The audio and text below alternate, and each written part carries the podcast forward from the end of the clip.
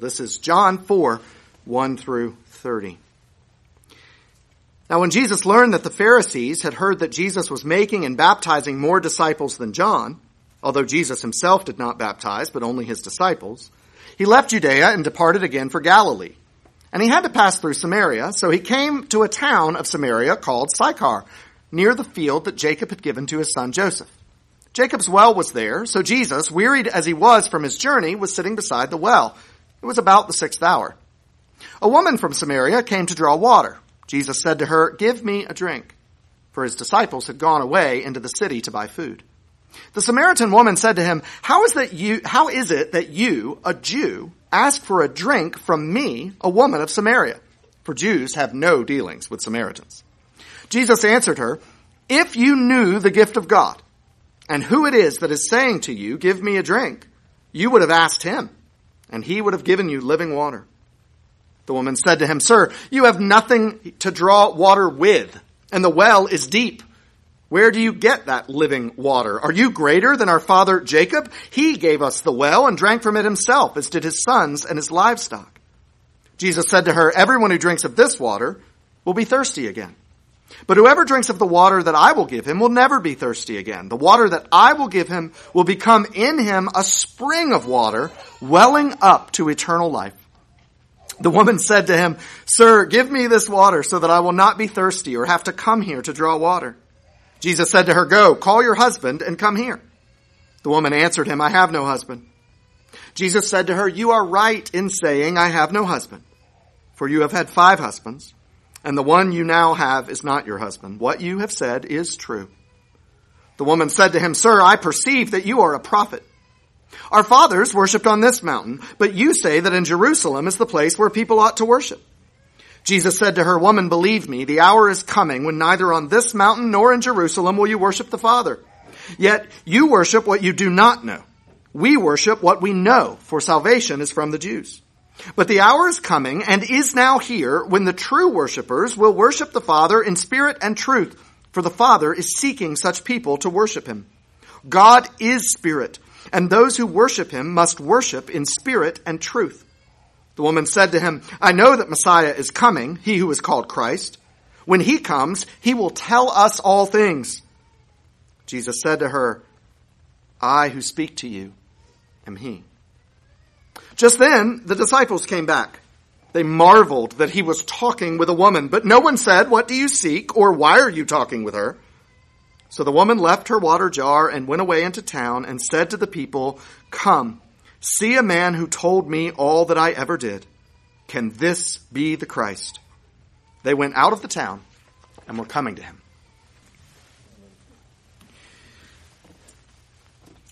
What do you see on the surface?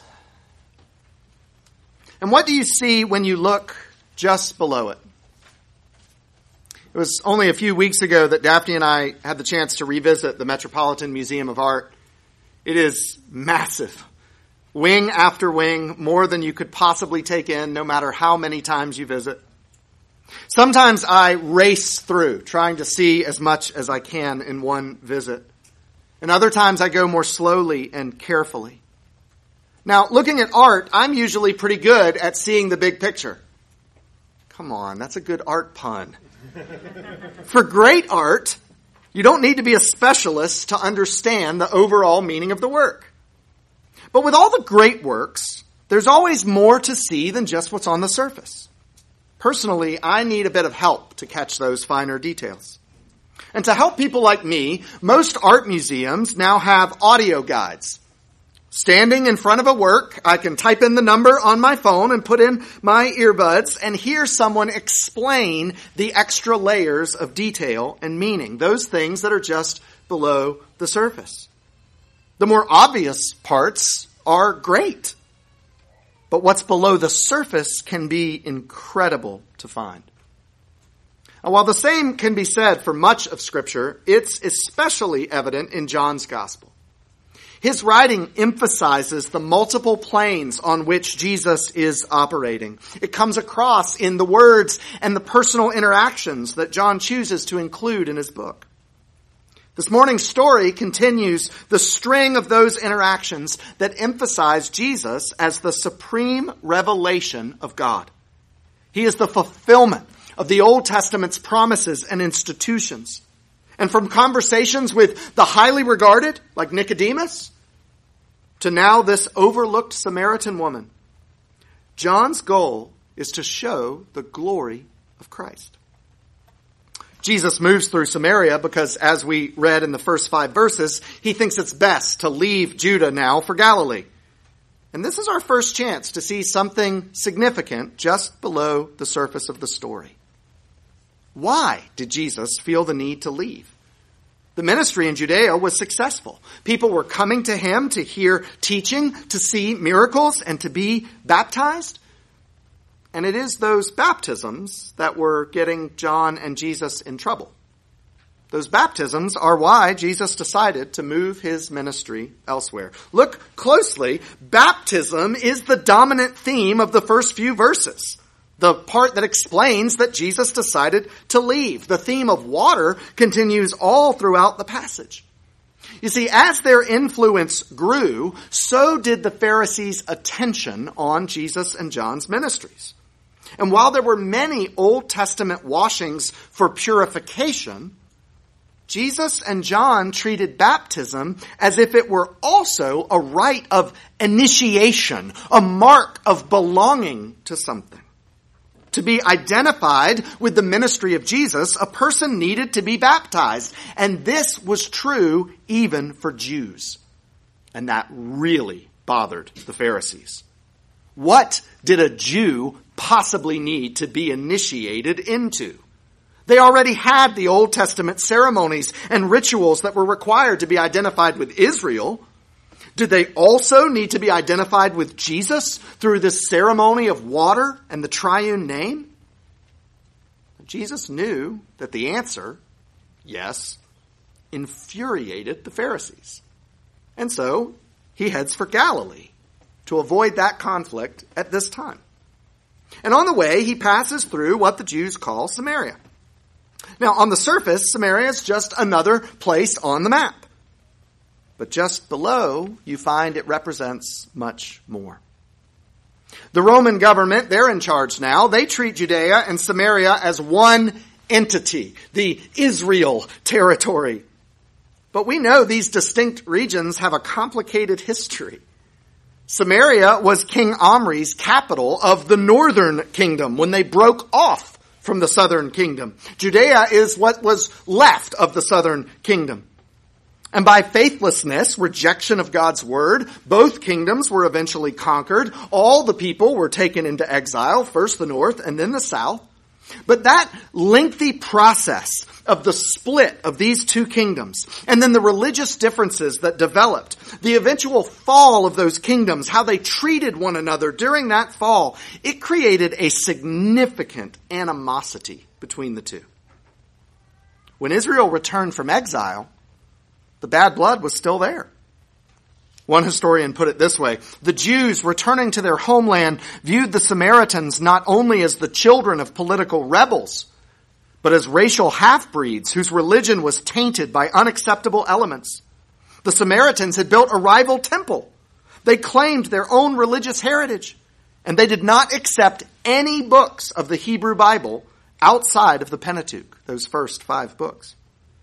I'd add to that that they also had different expectations for the Messiah. Judah's expected Messiah was a conquering political hero. The Samaritans were waiting for a teaching Messiah who would lead them into truth, would speak to them God's word. That sounds good until you remember that they had rejected nearly the entire Old Testament. They had rejected all the prophets. They wanted to be taught because they were in ignorance, but their ignorance was self chosen. They had rejected the way God had revealed himself through the prophets. So in Sychar, the Samaritan town, Jesus comes upon Jacob's well and he stops to rest and have a drink while his disciples go into town to get food. And it's at the well that he encounters a woman, alone and drawing water for herself. Now you can imagine the painting of this interaction. There are actually some beautiful ones out there And you easily get the gist of this story between the two, the Lord Jesus and this downcast, rejected woman coming together at the well.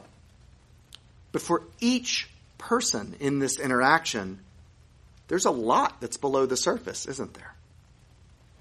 The first century observers, like the disciples in verse 27, think everything about this situation is off. In this culture, a woman should not be drawing water alone. She should be in a group of women from her town. They should go together. But she is alone. And she's alone because she chose to go, as verse 6 tells us, in the sixth hour at about noon. Andrew and I played tennis yesterday and we started early to make sure we were done early. That's what Nathan does when he mows the grass for his Aunt Jenny. Who wants to be out doing manual labor in the hottest part of the day if it can possibly be avoided? Yet here is this woman performing the very strenuous task of drawing and carrying water. And she's doing it under the midday sun. And she does it at noon because she knows she'll be alone. The disciples would later marvel that Jesus was talking to this woman. And she marvels that a Jewish man would talk to her, much less ask her to draw water. She doesn't know who he is. Jesus is used to that. But she knows what he's supposed to believe about her. That she's unclean.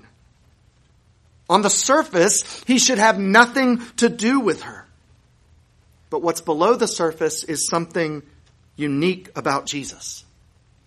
He is never defiled by touching what is unclean. On the contrary, as another pastor puts it, he sanctifies whatever he touches.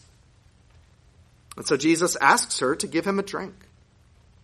And when she pushes back, questioning his abandonment of societal norms, he replies, If you knew the gift of God, you would have asked, and he would have given you living water. The audio commentary for this section of the painting might reference one of the artist's earlier works, the story of Jesus and Nicodemus. Because on the surface, they seem so different. He, an educated, influential Jew. She, a Samaritan. All Samaritans are despised by Jews, and this one appears to be despised even by her own people. He is put together exceedingly righteous by all appearances, and she, as we will soon learn, has a sordid past. But under the surface is a striking similarity. They both desperately needed Christ. Nicodemus thought he was secure in his identification with the party of the Pharisees. This woman is utterly insecure and identifies with no one. She's a loner. But what both need is to find their identities in Christ. So, Christ gives himself to them. He reveals himself to them, different as they are. And when he does it, each of them struggle with what to make of him. The woman, from her initial response, seems to think that Jesus is a quack. There are springs of flowing water nearby, but to get water out of this spot, even the patriarch Jacob saw the need for a well. What Jesus is saying is just nutty. But as with Nicodemus, on the concept of born again, she isn't thinking on the same wavelength as Jesus. He gives another of his multi-layered answers. He says, everyone who drinks of this water will be thirsty again, but whoever drinks of the water that I will give him will never be thirsty again. The water that I will give him will become in him a spring of water welling up to eternal life. Of course, she's thinking about the cool, liquid water that could satisfy her physical thirst. That's what's on the surface. It's easy to see and it matters. But Jesus is talking about something else. Something just below because Jesus knows that actually she has an even deeper kind of thirst that she can't yet admit. Because she's looking at the surface. Her sights are set too low in verse 15 as she starts to have just a seed of hope that Jesus could actually be the Messiah. Look at what she thinks she stands to gain if that's true. Her, the best thing she can imagine if Jesus actually is the Messiah, this outcast woman living in shame and misery, the best hope she can long for is that these daily, embarrassing, difficult trips to the well for water would stop. Now, I don't want to minimize what that would have meant to her. She probably counted her days by those trips. She reflects on her life in measures of shame. The best she can hope for is that Jesus, if he is who he says he is, could spare her this particular burden. And in her pain, she's unable to look deeper and see that through Christ, all the shame and guilt of her life can be taken away and replaced with springs of eternal life. Thomas Aquinas was once asked to reconcile Paul's words in Romans that no one seeks God with our experience that a lot of people sure seem to be. But he said, such people are not seeking God. They are desperately seeking peace, seeking relief from their guilt seeking something to fill up the emptiness of their souls and their lives, but they are not seeking God.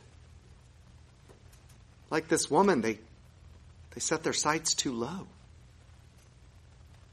Verse 16 begins the most well known part of this exchange. Her claim to have no husband is a clever statement.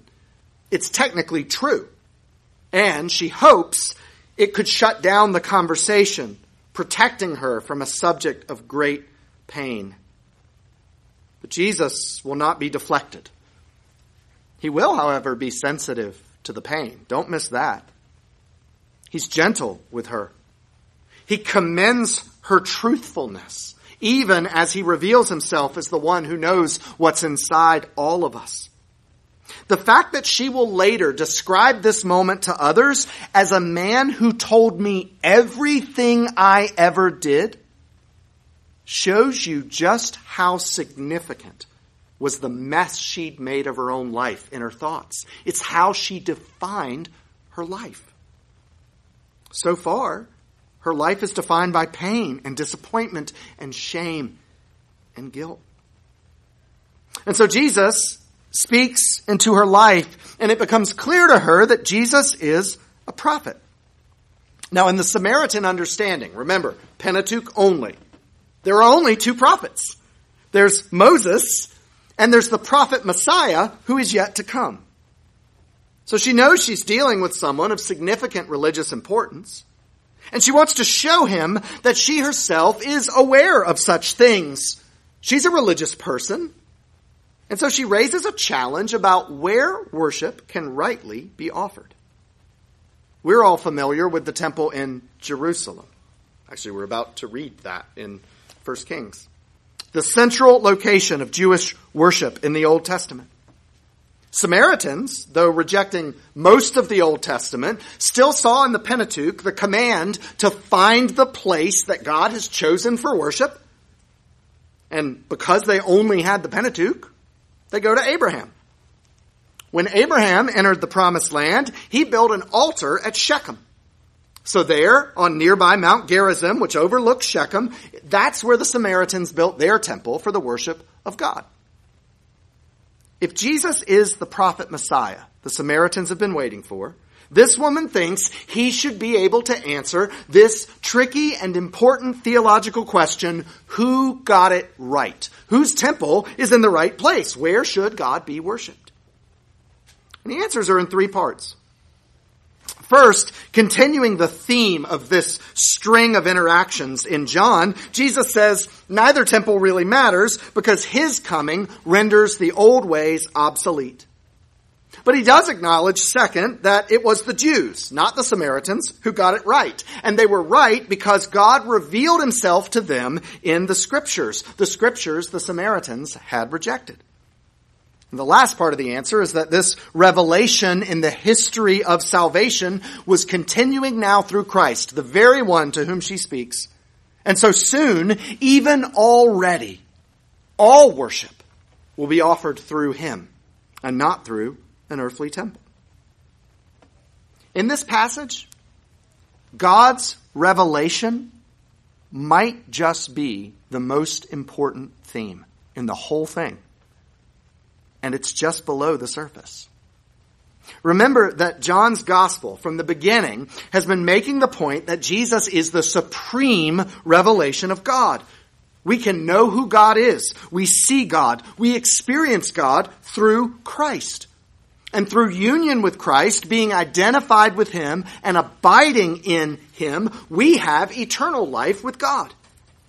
And what Jesus says is on the surface about worship. That was the topic of her question. But the theme on which the answer is built is God's self-revelation. He said to her at the beginning in verse 10, if you knew the gift of God. He's using that phrase, the gift of God, just as the Jews used it to refer to God's word, his revelation. That's what they called God's gift. And by her question, she fancies herself a religious person. Despite the mess she's made of her life, despite setting aside the way God has revealed himself, she fancies herself a religious person. She knows of temple worship, and so she'll discuss theology with this stranger. But she doesn't even know God when she sees him face to face. If she really knew God's revelation, if her life was about His Word, she would have recognized the one to whom she was speaking. Kids, in my job here at the church and in my other work, a lot of what I do is about helping people make decisions. Decisions can be hard to make, but the process we use to make them is pretty simple. And the most important thing for a Christian who wants to make good decisions is to know what God has said in His Word. What is required? What is forbidden? What is wise? What is helpful? All of those questions are answered in the Bible, where God reveals Himself to us. So look at what Jesus says about Samaritan worship. They worship what they do not know. Why don't they know? Because they rejected God's self-revelation in the scriptures. The Jews, by contrast, worship what they know. Salvation is from the Jews because in God's plan of self-revelation, He started with Israel. He revealed Himself to them. So whatever else they get wrong, God revealed Himself to them. And that's important, Jesus says, because God is spirit. That is, He cannot be known unless He reveals Himself. Hebrews 1 says God revealed himself in many and diverse ways. This includes the prophets who the Samaritans rejected. But now he has spoken fully and finally through the supreme revelation of his son. This is John's point. So when you tie that back to worship, Worship in spirit and truth. Spirit and truth are not then two separate characteristics that we have to bring to God in right worship. Spirit and truth is God's own way of describing God centered worship made possible by the gift of the Holy Spirit and in personal knowledge of and in conformity to God's own self revelation in Christ. Worship in spirit and truth is worship that is in Christ. That's why the word of Christ dwells richly in our worship through the singing of psalms and hymns and spiritual songs. It's why we read the word of Christ and preach the word of Christ and break the body and blood of Christ here at the table. We share in that together. So, in verse 25, in response to Jesus' self revelation, she does it. She allows herself just a smidge of hope. She puts herself out there, showing her willingness to believe in the one who is to come. It's not a lot of faith. It's not what we would call bold faith, but it is faith. She says, I know of the one who is coming. What she's saying is that she will identify with the Messiah. She will identify with Christ if he will identify with her. And he will. And Jesus says to her, I who speak to you am he. I've come to enjoy art museums.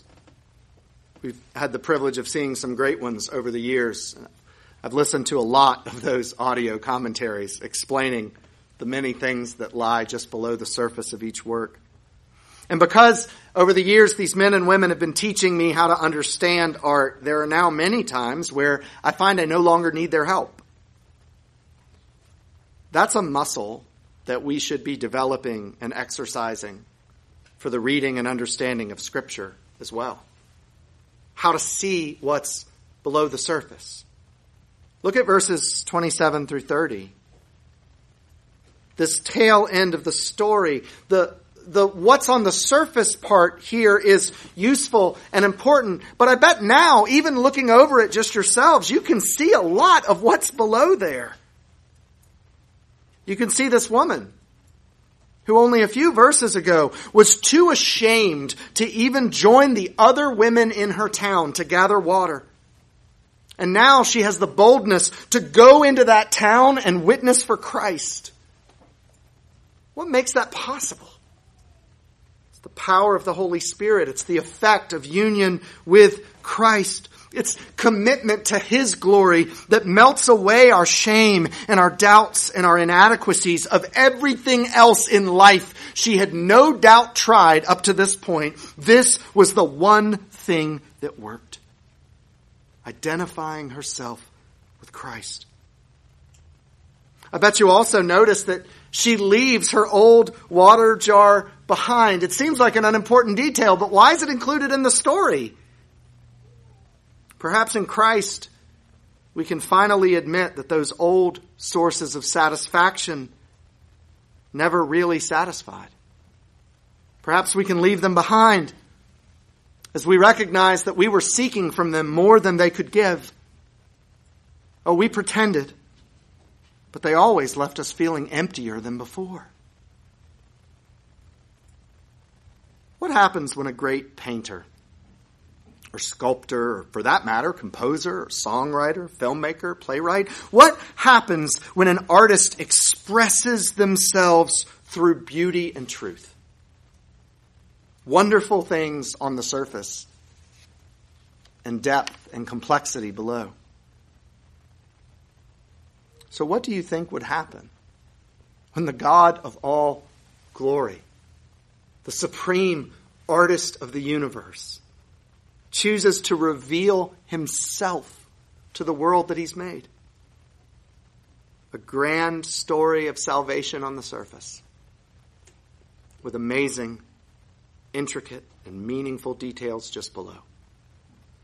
And by his grace, may we never stop looking.